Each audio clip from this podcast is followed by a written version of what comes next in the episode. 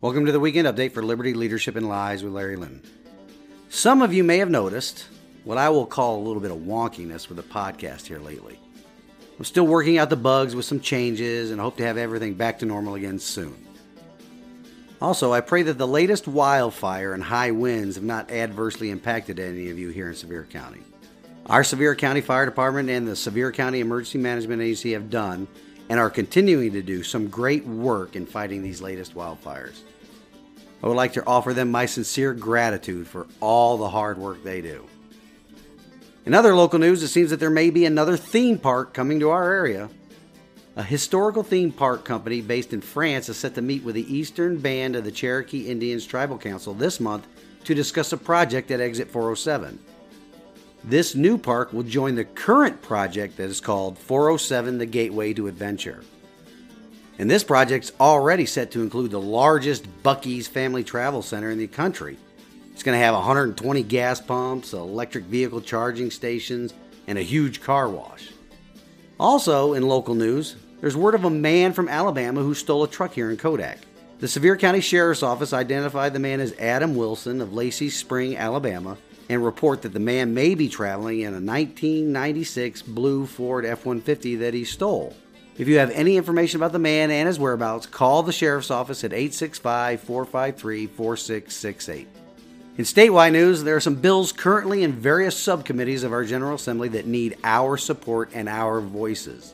The first bill, which is House Bill two three six nine and sponsored by Representative Dennis Power, seeks to designate social media platforms, you know, such as Facebook and Twitter, as common carriers, and it also requires them to obtain certificates of public convenience and necessity from the Tennessee Public Utilities Commission. It also prescribes fines against social media companies that deplatform and shadow ban users based upon political ideology, viewpoint, and various other criteria. It is high time that these social media platforms be held accountable for the activities over the last few years. In fact, you know, my personal Facebook page just got out of a thirty-day restriction for sharing a publicly available scientific study regarding the jab, but it didn't fit their narrative. I have not tried to post something like that on my campaign social media pages, but I do not doubt the same thing would have occurred if I did share that information on those pages. Companies like Facebook, Twitter, and Instagram, they want to create the biggest groupthink society on the planet. They have gone a long way to bringing the book nineteen eighty-four to real life in this century. Now on to more legislation that is equally important. And these would help stem the tide of illegal immigrants coming to our state, as well as hinder foreign influence in our elections. House Bill one six four eight would deny taxpayer, meaning you and I, taxpayer-funded education to illegal aliens.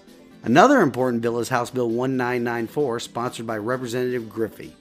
This bill calls on the Tennessee Commissioner of Human Services to develop and implement a system to identify illegal immigrants here in Tennessee and then relocate them to the home states of the communists that have enabled this invasion on our southern border, namely President Biden, Vice President Harris, Speaker Pelosi, and Senate Majority Leader Schumer.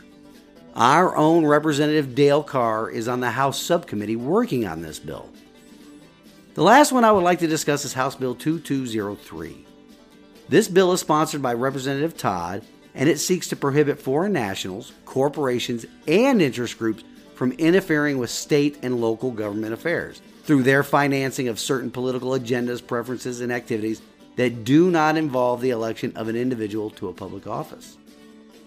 So I encourage you all, visit the Tennessee General Assembly's website to see all the members of the subcommittees working on these bills and contact them to urge passage. It is vital that we keep track of every bill that is in the General Assembly. Until next week, this has been the Weekend Update of Liberty, Leadership, and Lies with Larry Linton. I pray you all have a wonderful weekend. Stand in the arena with me. Reveille, it's time to wake up.